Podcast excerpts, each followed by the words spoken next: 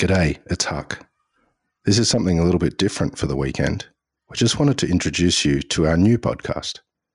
It's called The Crackling, where we share the stories of Australia's best chefs, butchers, artisans, and pork producers. This is the first episode in the series where we feature Louis Tikaram from Stanley in Brisbane. We'll be releasing new episodes weekly, so search for The Crackling in your favourite podcast app to subscribe. We'll be back with a new episode of Deep in the Weeds on Monday. In the meantime, enjoy the first episode of The Crackling. Probably went for about three or four months where just nothing was going right for me. Just nothing. It was just, oh, it was just hell every day. I was just, you know, I was just constantly messing up and burning things and taking too long or, you know, and, um, but that's where I really learnt to um, to cook. This is The Crackling. I'm Anthony Huckstep. We're not all born with talent. We're not all born with opportunity. But a tenacious, never say never spirit can open up many doors and experiences.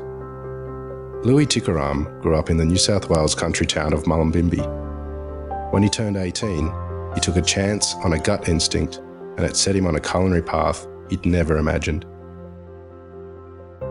So, Louis Tikaram, back in Australia, mate, after taking LA by storm at EP and LP. What what brought you back here Well- and to Brisbane? Yeah, well, that's the thing. It's kind of, you know, people say I'm back to Australia, but I'm just as shocked. But for me, it's not really back to the area. It's not back to Australia. It's back to the area I kind of grew up. Me and my wife. Um, you know, when we when I finished school in 2003, the Byron area it was no, you know, there's a few restaurants, but it was something that you know I never thought I'd probably find a career around. You know, when I left, and that's why I just HSC pen down. Were you, were you going to be a chef? Or Yeah, well, that was kind of um, yeah. I I, uh, I grew up in between Mullumbimby and Fiji, so my that's a big difference. so my father's Fijian, but even more of a twist, he's Fijian Chinese Indian. So his mum's Fijian Chinese and his father's Fijian Indian. wow. So growing up in that household, you just never knew what was going to be on the dinner table. Was it going to be chicken chop suey and steamed fish, ginger and shallot, or was it going to be goat curry with fresh roti, or was it going to be palusami with kokoda? You know, so it was always kind of different. And then in Fiji, you know, we didn't have television till 1996. So Right. basically, you would come home and that was your entertainment. You didn't just veg out on the couch and scroll on the iPad. And, you know, when you were a kid, you, you went and you helped cook or you helped. So you were in the kitchen from an early age. Yeah, exactly. So, you know, I just love to be with my grandma in the kitchen and watching her cook and watching her put together all the food and then sitting down and talking and eating and sharing and laughing and for hours, you was know. And was there any dishes you can tell us about, like cooking with your grandmother, that you know that have been important to you? Yeah, like definitely like her, you know, like a Fijian chicken curry. So Fijian cuisine, there's the traditional cuisine, but then there's what our families created through this multicultural background where it almost created like a Malaysian style curry because you had the fresh coconut cream in Fiji, but then you had the Indian influence with the dried spices and like if you talk to a Fijian and you say, oh, like Fiji chicken curry, it's just like this star anise and cassia and curry leaves and coconut, and it's a whole kind of genre of cooking this this kind of style of curry. So that's definitely like even my wife can cook it as well, you know, because it's almost like a little rite of passage. Yeah, like if you spend time in Fiji, you learn this style of cuisine. Yeah. Unreal. So you left Mullumbimby So after your HSC. Yep. So while I was in um, school, I, yeah, I, my my main goal was I, I, I wanted a car. I love to surf. I love to hang out, and we weren't, You know, growing up, I grew up on kind of on a farm in 110 acres. So just our driveway was a three kilometer dirt road. So I'd be riding my bike everywhere, and I, I wanted a car, and so I, there was a kind of rinky-dink old Thai restaurant in town, and I went in and I. Uh, I wanted needed a job, and they said, "Yeah, you can wash dishes." You know, so I said, "Okay, great, perfect, done." And so I started washing dishes at uh, Gecko Thai, and um, Did you know one- much about Thai food? no, nothing, never, like never, never really. My grandfather, Indian, called it Thai, so he didn't know much about Thai food. I'm like, what? so anyway, yeah, I didn't know much about Thai, and then so I was washing dishes, and there was just a Thai woman and one other guy that helped her in the kitchen. And one day he didn't turn up, and I was washing, and then I could see her just going down, and so I went to help her, and she was kind of like, "Oh wow, you." You know a bit about cooking. I was like, yeah, cook with my grandma a lot, and I'm like cumin, currant, you know, turmeric, and she's like, I think she really just saw cheap labor, to be honest. she was like, hmm. so then she said, I'll find another person. You can start to help me. So straight after school, I'd go make curry puffs and skewers, and that's where it really started. And I was pretty much every single weekend and every night after school, I would I would go and, and cook.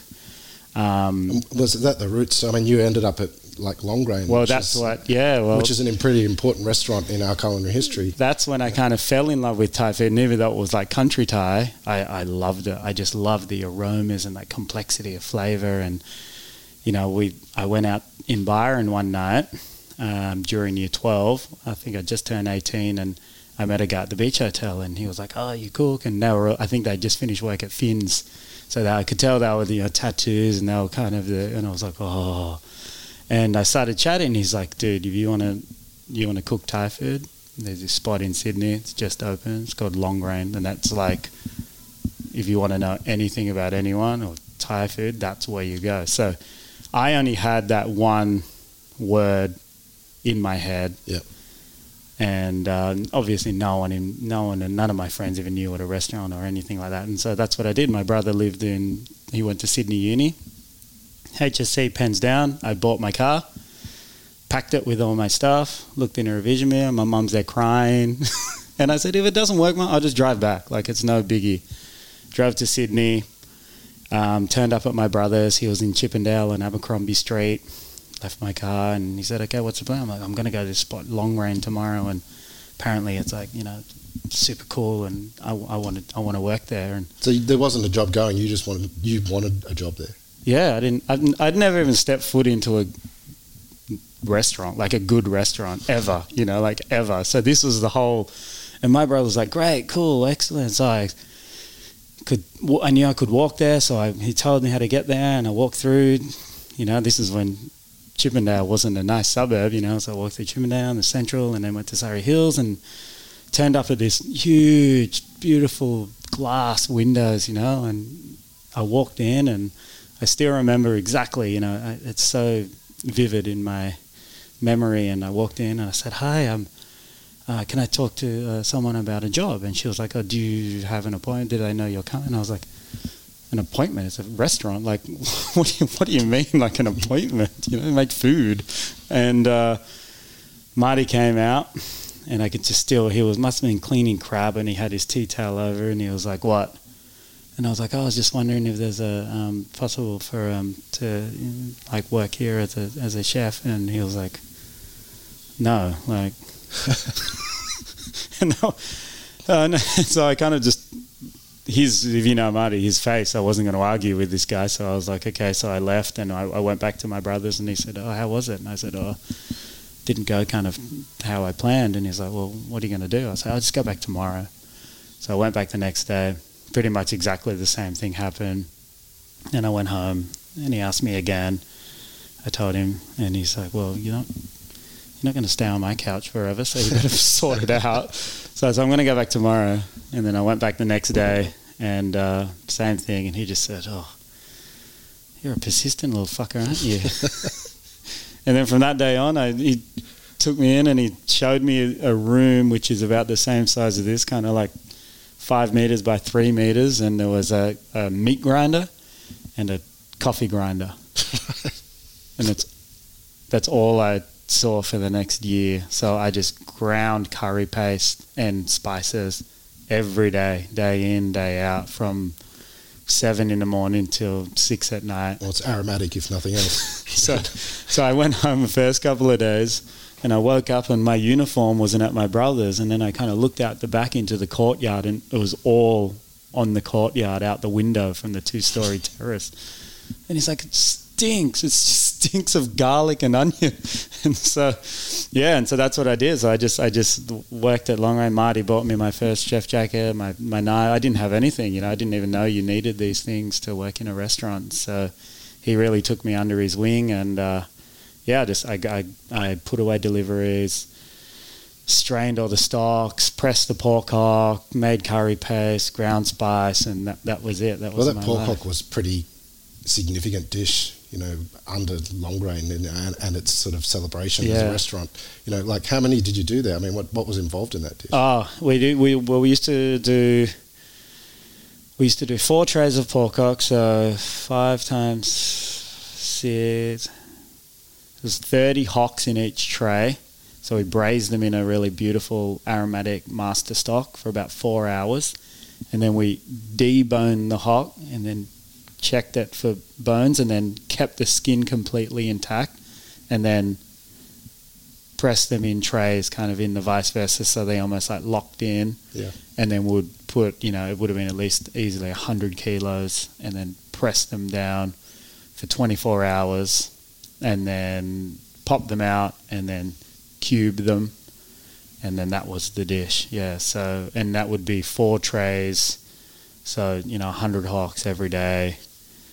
Um, seven days a week. so, Was there one person on that section? yeah, me. Plus Carapace. Plus, so it was like a real, it was a real rude awakening, you know, to to what hospitality was, and you know, if oh my god, we work with this French guy, and he, if he found a bone, because then I would do all the base, you know, and then they would just come and it's all ready, and um, if he found a bone in the pork, oh, oh my god, Lord have mercy, I was in like oh I'd just be screamed at for so long. A, because I could have damaged his knife, and B, just because I was the uh, I was the uh, punching bag of the kitchen. So long grain is uh, is interesting in your career, given that that's almost a starting point. Yeah, certainly in a big time restaurant.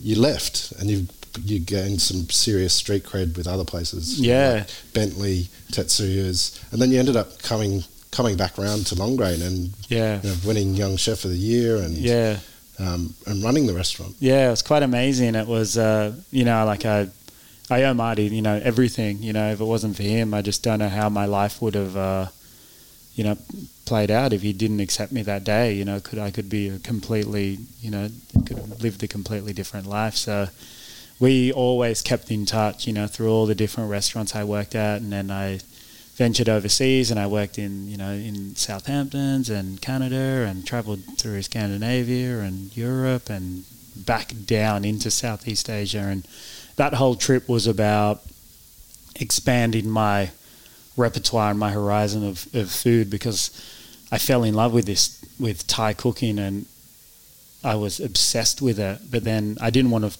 sell myself short. I wanted to experience all different types of cuisines. So I traveled through Turkey and Egypt and you know Europe and Spain and Portugal and Scandinavia and hoping that I would kind of find that kind of fire in my belly for a different cuisine as well uh, other than Asian but and I thought I did when I traveled to Italy and it was like amazing. And the, the you know the Naples and the pizza and the cheese and you know like and then it was so cool. And then I kind of traveled I went to Egypt and then from Egypt I got a cheap flight from Cairo to Bangkok. And I kind of got off the plane in Bangkok and just instantly that humidity and plastic furniture and grilling meats and fish sauce and somtam and then I was like oh, who am I kidding this is this is it. You know? I'm sold. I want to. I want to go there now. Yeah. So that's when, and, and so I, and then that's, and then I flew back home after Southeast Asia, and uh, I landed in Sydney. I think it was a, I got an early flight, and I landed, and I was staying with my auntie in Potts Point.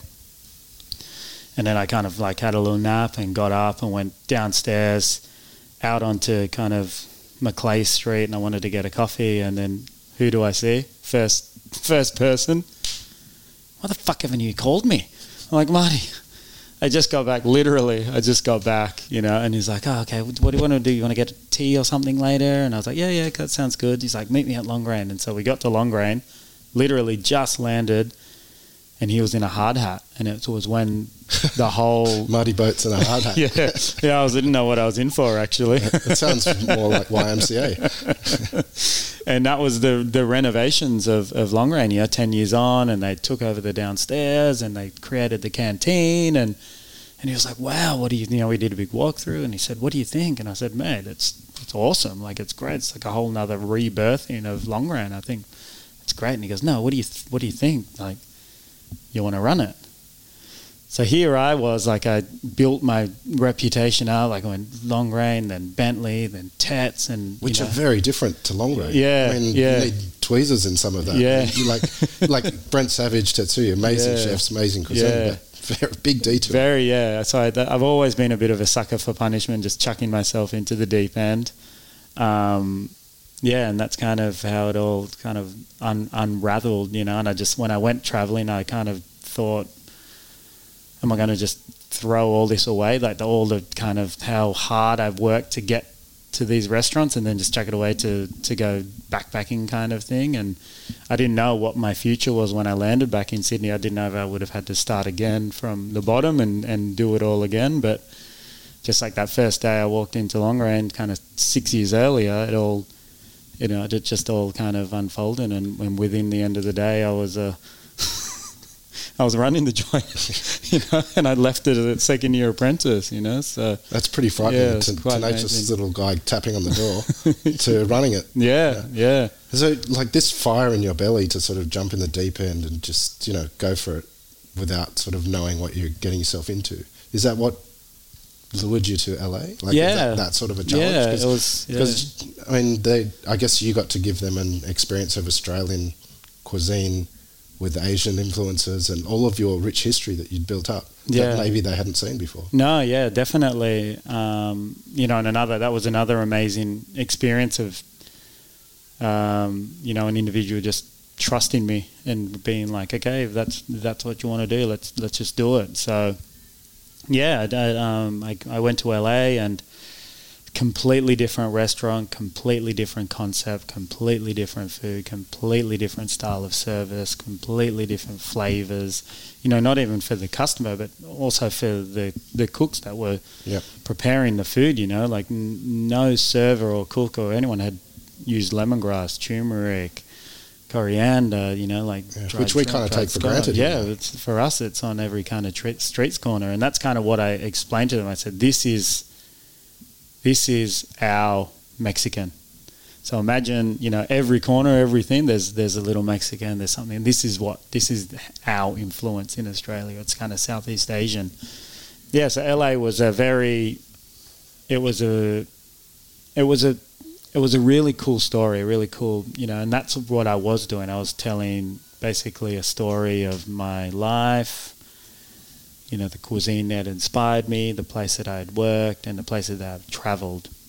Was there a dish that you couldn't take off the menu over there that some people sort of got Um, that, that you kind of was important to you? Or? yeah, like, you know, I, I think a really big one was there was a couple. Um, one was Kokoda, which is a Fijian style ceviche with fresh squeezed coconut cream um, and sea grapes and cherry tomatoes and it was a very it was a dish that I've probably the earliest dish I ever learned to cook with my grandmother and because of that link to Mexican cuisine you know Yeah, I sure. think that was always a good segue into the American palate and the American way of thinking if they can compare it to something that they knew they'd give it a whirl Yeah. so it was like Fijian ceviche you know, and then I was like, wow, this is really cool. It's like a ceviche, but that richness of the coconut cream really makes it, you know, quite special.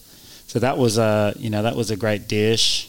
Um, uh, a dan dan noodle um, with pork neck, which was really awesome, with a lot of Szechuan, and you know, they they knew that kind of typical Chinese cuisine, but then when I started delving into a little bit more complex flavors of Chinese. They could still understand the food and Yeah. and relate to it quite well. And dan dan noodles, that's a cracking dish. It's so Like, I try and make it at home, and it's not a bad version. Yeah, but yeah, like yeah. I don't do pork neck, and I'll have to steal your recipe. It's- yeah, no, it's just perfect. Yeah, like pork neck, you just dice pork neck and then just saute it and then just like work it into the Szechuan sauce and over top of the noodles. Yeah, it's really good. Yeah, so you know, it's cool. Like, yeah, E- uh, EP really, um, you know, it almost changed, you know, a whole city's kind of eating habits and, you know, it didn't kick off, you know, straight away, but I just kind of stuck to it and I wasn't going to move over to the other side of the world and not cook the food that I want to cook. I was happy at Long Grain, you know, I would just happily just, you know, because I was able to cook the food that I love to eat. So Yeah.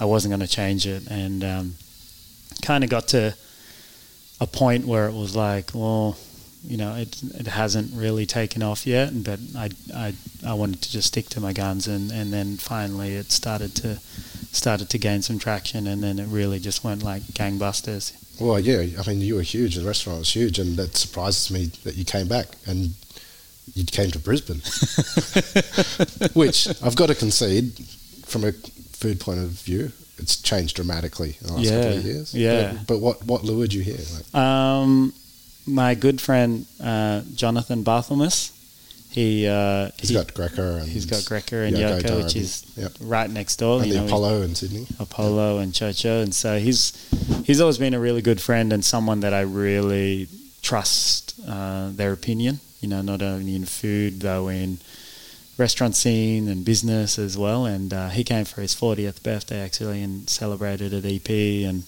he's originally from Burleigh and um, you know, he's like Louis, man, like.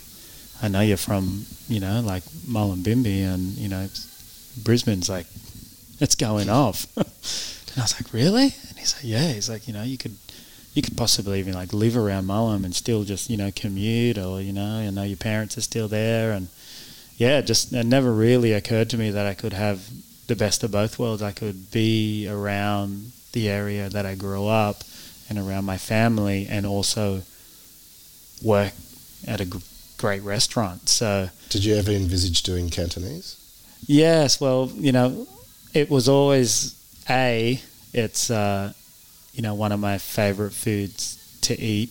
You know, I feel just stemming from those kind of meals that my grandmother used to cook me, and her father had one of the first Cantonese restaurants in in Fiji, Right. the Canton Cafe in Suva on Mark Street, and then together with you know that kind of uh, rite of passage of going to Golden Century for the first time, being a young cook in Sydney and eating like the live seafood and the pippies and XO, and you know it's a very nostalgic uh, cuisine I think to to any chef that came up in Sydney and.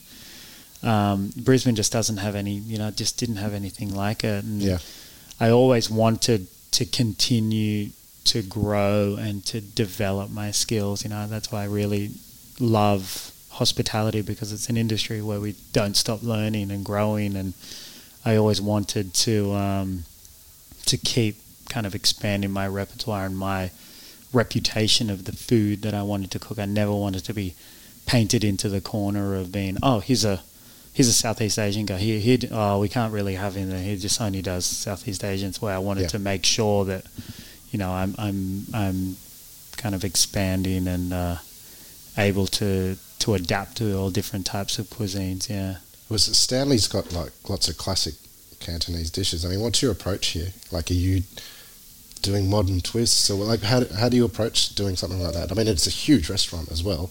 It's a big restaurant, and I suppose from when I got back to Brisbane, my style or my approach to the menu changed drastically because I um I don't know if it's because I was away for so long or I never cooked in Queensland, but the produce is just it's still I, I just, it's like pinch yourself moments like just the seafood coming in and the the vegetables from these small Asian markets and the beef and the pork coming just from a few hours away, and you know getting direct with the with the farm or the or the farmer, and and uh, just a, the the kind of like limited amount of hands it passes through. Yeah. You know, it's still like a like a kind of a country town in some sense of dealing with these suppliers,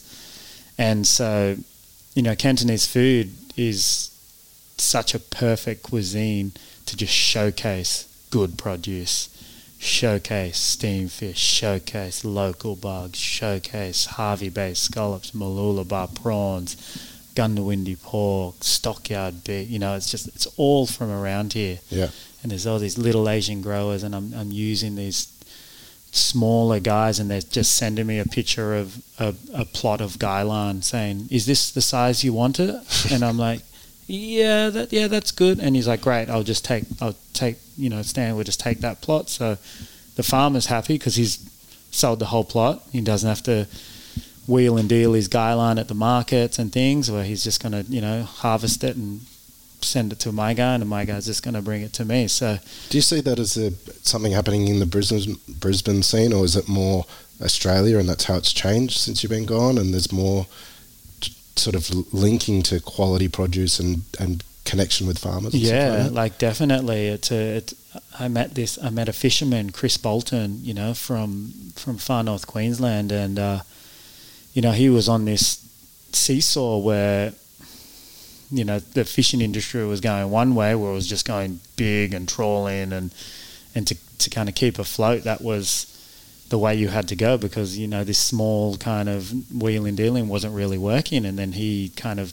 said that he turned a corner and went, hey, how about if I just supply the best quality fish that I can possibly supply just to just a few people, not on that large scale, and he just couldn't believe it. Saved his whole business, family, and whole career because that, and then it just took off, you know. And it was like, and now I just get I get fish sent directly, you know, from him, exactly the way he's packed the box, and and it's it's uh it's it's still like a pinch yourself moment when you eat that coral trout. It's like something that I've never tasted before in my life. Like the the, the amount of care and and the the amazing thing in Brisbane, people they're buying it, you know. And I think like Brisbane clientele are so patriotic that if it's a local farmer or a local fisherman, uh, you know, they're willing to pay, you know, and they know I'm not getting it for cheap, and then they're not getting it for cheap either, but they're supporting the local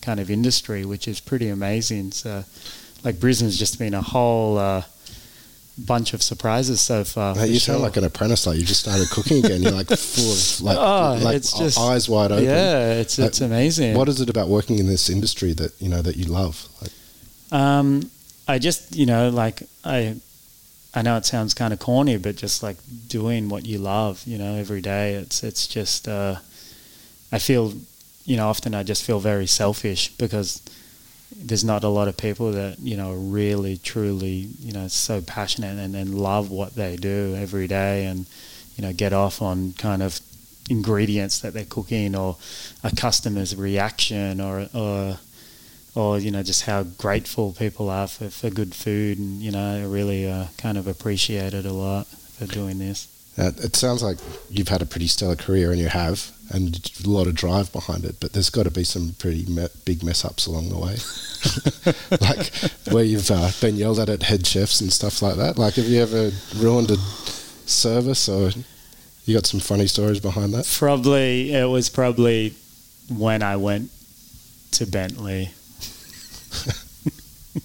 and you could probably imagine a guy that just rolled in off the street from Mullumbimby, no training, no nothing, only knew lemongrass and lime leaf, only knew how to cut angel hair as fine as possible, then go into a kind of under a chef like like Brent Savage, who's got a quite a already a um, quite unique style of cooking, and to go into a team of four guys, lunch and dinner, you know, doubles every day, and um, you know, four people in the kitchen cooking, you know, degustation. There's not much room for for training wheels. Right. And that kitchen was tiny. The kitchen like the was original tiny, Bentley.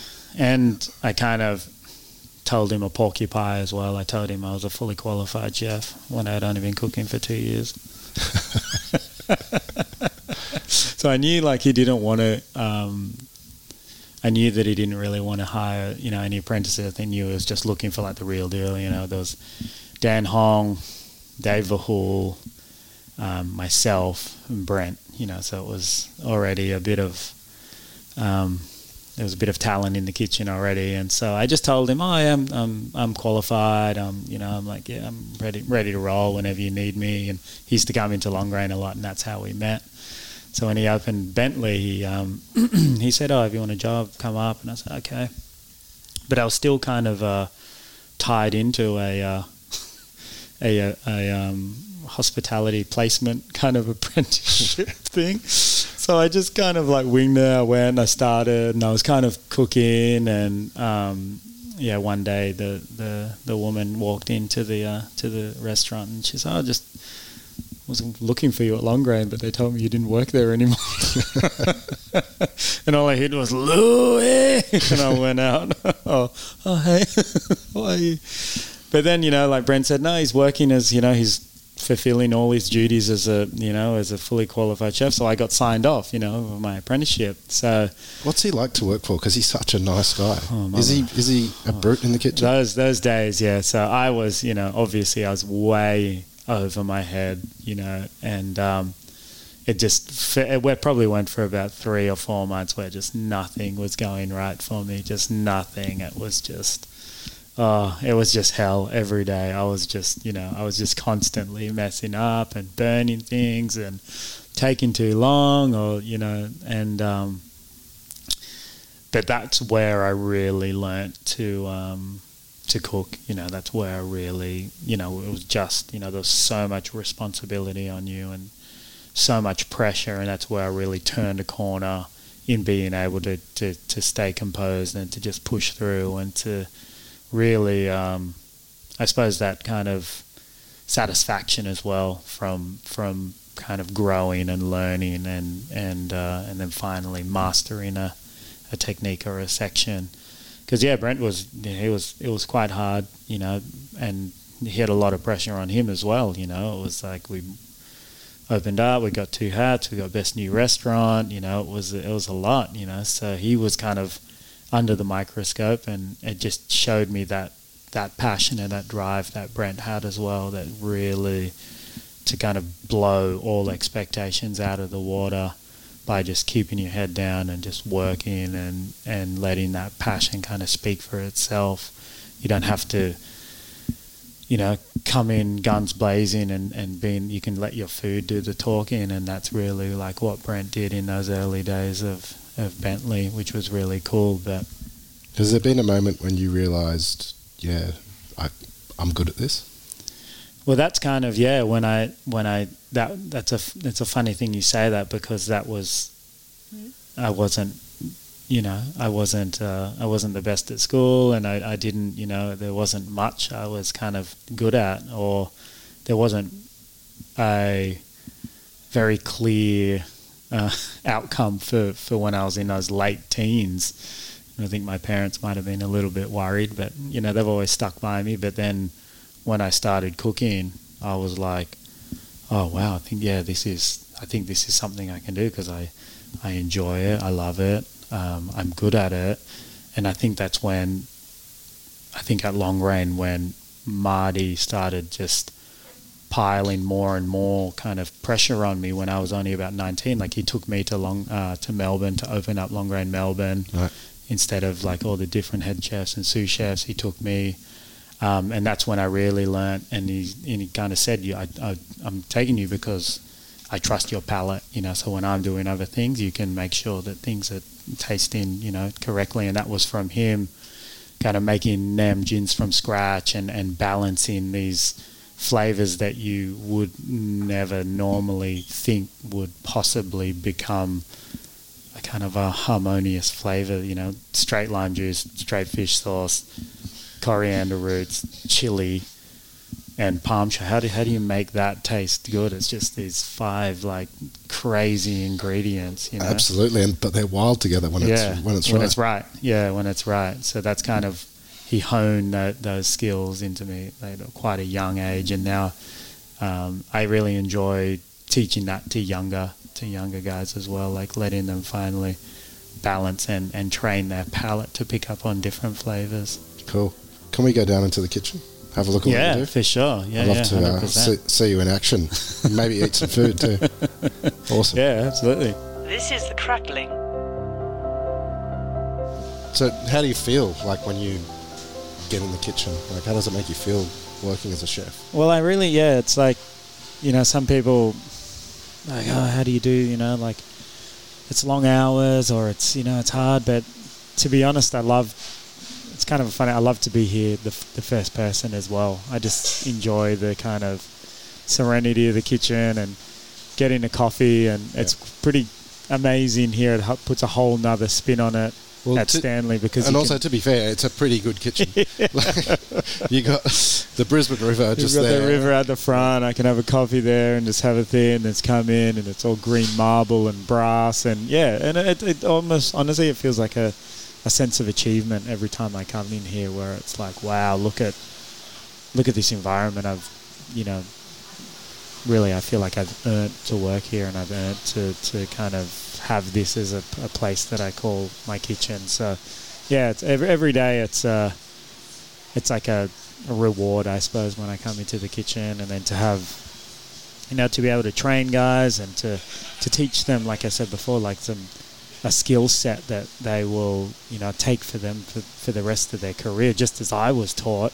Yeah. And the the possibilities are, are limitless for them, you know. So it's cool to see people just at the start of their kind of amazing journey that, that Totally, and got. you've been talking about the influence of Marty Boetz and Brent Savage, you know, all these different things you've done in your career, but now you're the mentor. here. Yeah, yeah. So it's kind of cool the the uh, the apprentice becoming the master. Yeah, I think But everyone, it is a bit cooler. I mean, you guys are wearing jeans these days.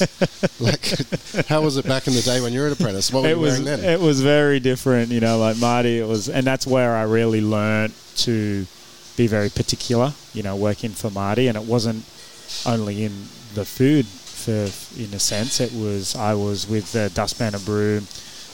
You know, dusting the cigarette butts from around the trees on the street, or, or making sure the glass was clean. So it was quite amazing. And I only ever worked for chef owners, Brent, Tetsuya, Marty, when Sam, Nick. You know, so this kind of uh, sense of pride inside and outside of the kitchen was you know was huge for me and making sure that staff were well looked after the restaurant and equipment and you know everything was really well looked after and it's something that I'm trying to kind of instill into these young young cooks as well that you know people are looking for the the whole package when they're looking for for a chef for sure So, pork is pretty integral in uh, Cantonese cuisine. There's Yeah. classic dishes, and you're doing some classics here. yeah yeah So can, can we run through like the crispy pork belly? Yeah, It's- so it's like this what- is a dish that you know it's it was kind of my grandma used to cook it a, a lot. Um, my grand grandfather was a, it was a very uh, siu yuk was a very uh, important part because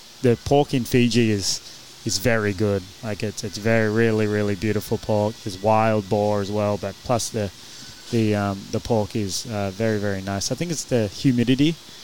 It's my kind of. Uh, you So know, does that make you fussy with the sort of producer that you use here, and like the sort of pork that you're looking for? Yeah, well, I really like you know the pork in Fiji. It's very subtle, um, I think, which is a, a massive, uh, you know, kind of must when I think when you're roasting siu yuk because it's it's got it's not masked in anything. It's not marinated. You know, it's just simply um, we blanch the the belly and then we spike it. Um, and then we rub salt into the skin and then dry it for a couple of days Right. and then Is that uncovered? uncovered yeah so we actually have fans in our cool rooms to uh, help dry out the, the peking duck and the pork and then we roast it on a super high heat covered in salt to help create an even layer on the top and then to perfect and amazing kind of crispy crackling on top. Well, that's what everyone wants to know how to do, right? I mean, the crackling is like So, the gold of. Exactly. So it is, you know, I think anyone at home who really wants to, it's like you can either blanch the pork or steam the pork, but then it's all about spiking it like several thousands of times. Um, and then working in salt into the skin itself and letting it dry out, and then drying it out is the key. Yes, yeah, big time. And then for even that like classic style roast pork, and then you can just roast it as you normally would.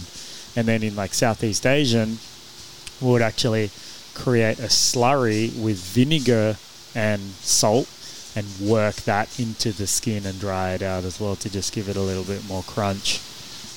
So that's a that's a pretty nice big piece of pork. Yeah, What, so what sort of is- size pigs are you using? This is Borrowdale pork, so this comes. Um, it's pretty. It's farmed pretty close. Um, I really enjoy the uh, the flavour and the texture of Borrowdale. Uh, these are these are pretty big. Uh, I think they're like 150 to 200 kg. Um, you know when they're all broken down. So yeah, it's uh, it's really great. We use the same um, pork neck uh, for our char siu. yeah, nice. So this is a little bit more um, involved preparation. It's a, a few days. Um, so we cure it first, mainly in salt and sugar and uh, five spice. Um, that goes for kind of a couple of hours. We cure it, and then we take it out of the cure, give it a rinse, and then we marinate it in that iridescent red that you would always see in the classic Chinese barbecue Yeah. uh, where the red comes from the fermented bean curd, and there's rose wine in there, hoisin, um, and some uh, toban djan, some bean paste, and then we let that cure, uh, like marinate and cure for another kind of two to three days, and then give it a rinse, and then and then uh, roast it on kind of 160 Yeah, for a kind of 10 minutes, 10 minutes, 10 minutes, and just keep basting it in honey, in a honey maltose, and then it's kind of all ready for ready for service. And So how long are you hanging it up here for? Um, this will kind of do. We'll get it to kind of almost where we want, and it will be. It, it cooks quite quickly due to the cure and the marinade, but then we just kind of like alternating it in the oven, in and out of the oven, glazing it till it's ready to serve. So we'll get it to kind of like 95% of where we want to serve it, and Yeah. then to water we'll reflash it, reglaze it, and reserve it, and then serve it kind of with a nice kind of roasted eschalot, garlic, chili, five spice kind of sauce as well. Beautiful. Wh- Why that cut? Why is it the neck? Uh, the neck's like, the neck I think is, you know, it's one of the most kind of underutilized cuts in pork. I think it's just so amazing. The, the different muscle and fat kind of groups within the neck just make it perfect for char siu where it's, you know, it's tender, it's kind of chunky and, and, and this mix of fat and, and different kind of lean parts of the neck. It's like so good and that's it's my favorite cut for curry as well for sure. Like an awesome like green curry or even like Nice. a, a Indian style curry. Yeah, yeah. The pork neck, you just cook it to that like perfect kind of perfection of just kind of over but not too far and it's just like melt in the mouth. Yeah, it's really good. Now, siu is amazing, but I think, you know, we've skipped past. I want to know a secret to getting the crackling right on this pork, roast pork belly. That's the question on everyone's lips, isn't Yeah. it? Always. That's like probably a number one question kind of being asked for. So you probably don't want to give away your secrets, but is there is there something that you something that's uh, vital? Um, I think really, yeah. I think kind of that that two-stage cooking. I think is really important. I know it's really difficult when people try and perfect a crackling at home just from kind of a, a pork belly that they're either going to roll or Yeah. or just roast straight up, where you're just using 100% kind of dry heat.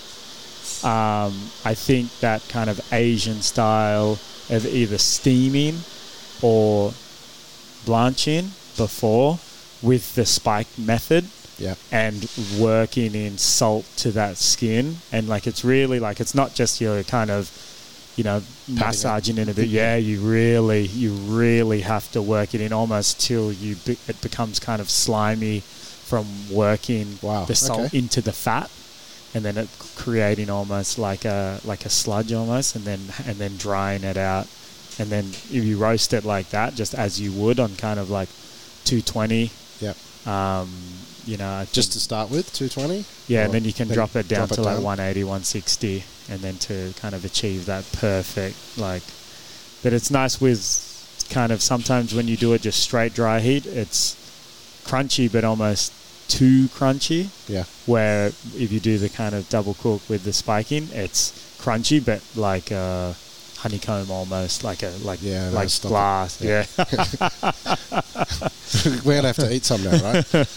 I'm a bit of a sucker for for uh, for crackling as well. Yeah. Well, I, I often cook pork for big groups just because I want to eat as much crackling Yeah. as possible. I might have to use your tips. Okay, so um, I guess the next thing is is um, can can we try some of this? Yeah, yeah. So let's just check here this, guys. Yeah, so you can see this is like as part of the process. Yeah, that looks pretty good. Yeah, you get with that salt, you get a really nice even coat. And I think what's nice about And it is you'll- haven't scored it. You know, No. like traditionally, like you know, where you see a lot of people scoring the pork. Too. Yeah, and you kind of ruin that, um, ruining that kind of it's almost like perfect glassy, isn't it? even. So this you can see if we just continued to roast it, it would all you would it would dry up all just just like this part here. So it's still got a little little ways to go on the top, but you can see it's starting to to come in, and as it cools, it'll crunch up as well. Is that also what happens when Yeah. it cools? The cr- that's yeah, when the crunch well, comes along. kind of ex um, you know, just like any kind of cooking with any fat or any oil, as the oil cools and solidifies, yeah, look at that. So how do you serve this? just like so. We'll just do it in straight cubes, and just with some um, English mustard and hoisin. and English it's just mustard. that, yeah.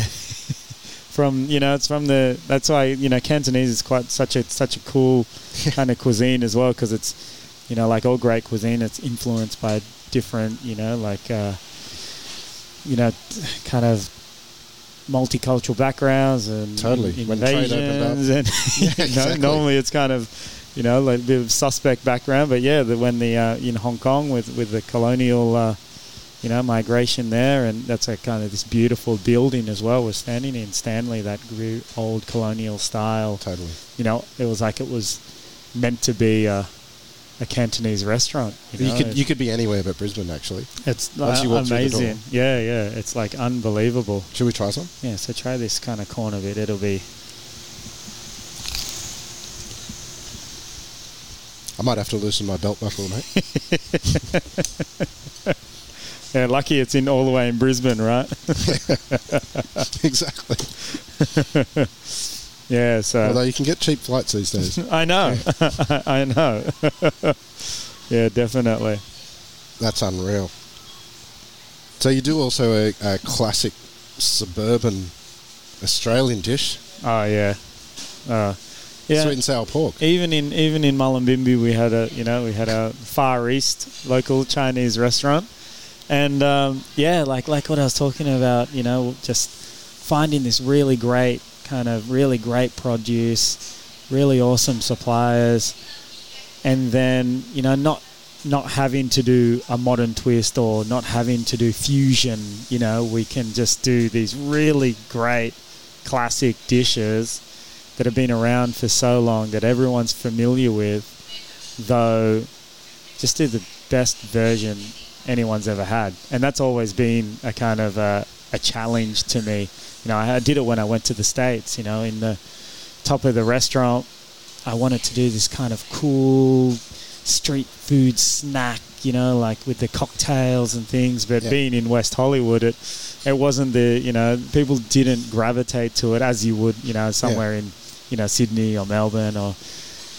But I didn't, you know, mm, you know, like kick up a stink and be be angry and go, oh, they don't know what they're talking about. I said, well, what, what do they eat? So I just did a bit of a kind of you know, reconnaissance around and seeing, and people were eating, you know, like one thing I always saw was like a chicken sandwich, you know, and I was like, okay, I'll just make the best fucking chicken sandwich that these guys have ever had. So we brined the chicken in like an aromatic brine of Szechuan and star anise, cassia and did an awesome like gluten free, like super amazing crust that stayed crunchy for days and a spicy mayo and things. And and you know in the first weekend I think we sold like 300 of them you know? And it's just like it's just I just love that about cooking. It's like giving the customers what they want but just giving them the best possible one they've ever had. And you don't have to change your style or or kind of sell out as they would. It's like no you just take it as a challenge and be like all right you suckers want to eat chicken sandwich? All right try this you know? And then people would it became like a cult. Yeah people were come in for the chicken sandwich to eat the chicken sandwich, you know. So, and that's kind of like what we've tried to create with, you know, we've got Mongolian lamb ribs and sweet and sour pork and kung pao chicken uh, and just doing these really cool classic dishes, but with great produce. Well, that that sweet and sour pork when when I ate here a couple of months ago, like that reminded me of my youth. and it didn't feel any different, but it just ate a lot better. it ate like my um, fond memories rather than what I was actually eating. But um, can you run us through that process because it was it's actually quite light. Yeah. You know, and um, you enjoy like good pieces of pork in there yeah, as well. yeah. Like it's not just all batter. No, no, you know, absolutely. And, so and, um, and it's just like capsicum and, and pineapple, right? capsicum, and pineapple, and Yeah. some white onion. You know, classic. So yeah, so um, yeah, the the batter was, you know, the, we really worked on that for a few weeks of trying rice flour, tapioca starch, glutinous rice flour, cornstarch, potato starch, kuzu starch. You know, just like all these different because you know it always it's just about these different kind of variations or techniques or kind of ratios and I literally after about three weeks we finally kind of were just sold on a, like a, a cornstarch batter it, it kind of it, it fried the best but then stayed super fluffy and light Yeah. but then it absorbed the sauce but didn't go soggy Yeah. so it was just it was like a, a certain kind of method um, to that, and just using really good again, really good quality pork neck, cooking it, awesome kind of sweet and sour that we kind of cook over a long period of time to infuse a lot of the capsicum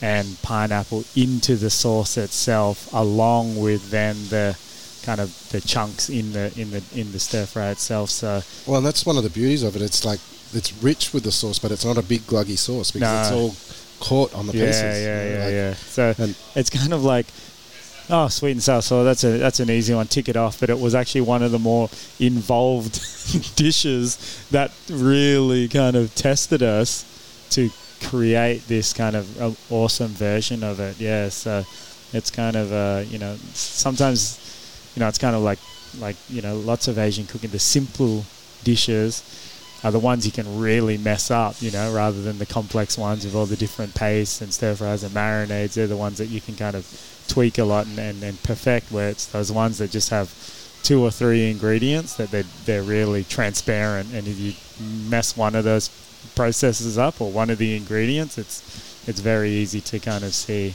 Well, uh, Louis, I'm going to have a, another piece of this. But, um, mate, it's been unreal. Thanks for letting us be in your kitchen. Oh, of course. No, it's great. I'm glad um, to share it. I think uh, that uh, crackling's calling me. So. Thanks, mate. You're welcome. Thank you. This is The Crackling, a Deep in the Weeds production in partnership with Porkstar. I'm Anthony Huckstep. Stay tuned as we catch up with some of Australia's best chefs and pork producers to discover what makes Australian pork so special.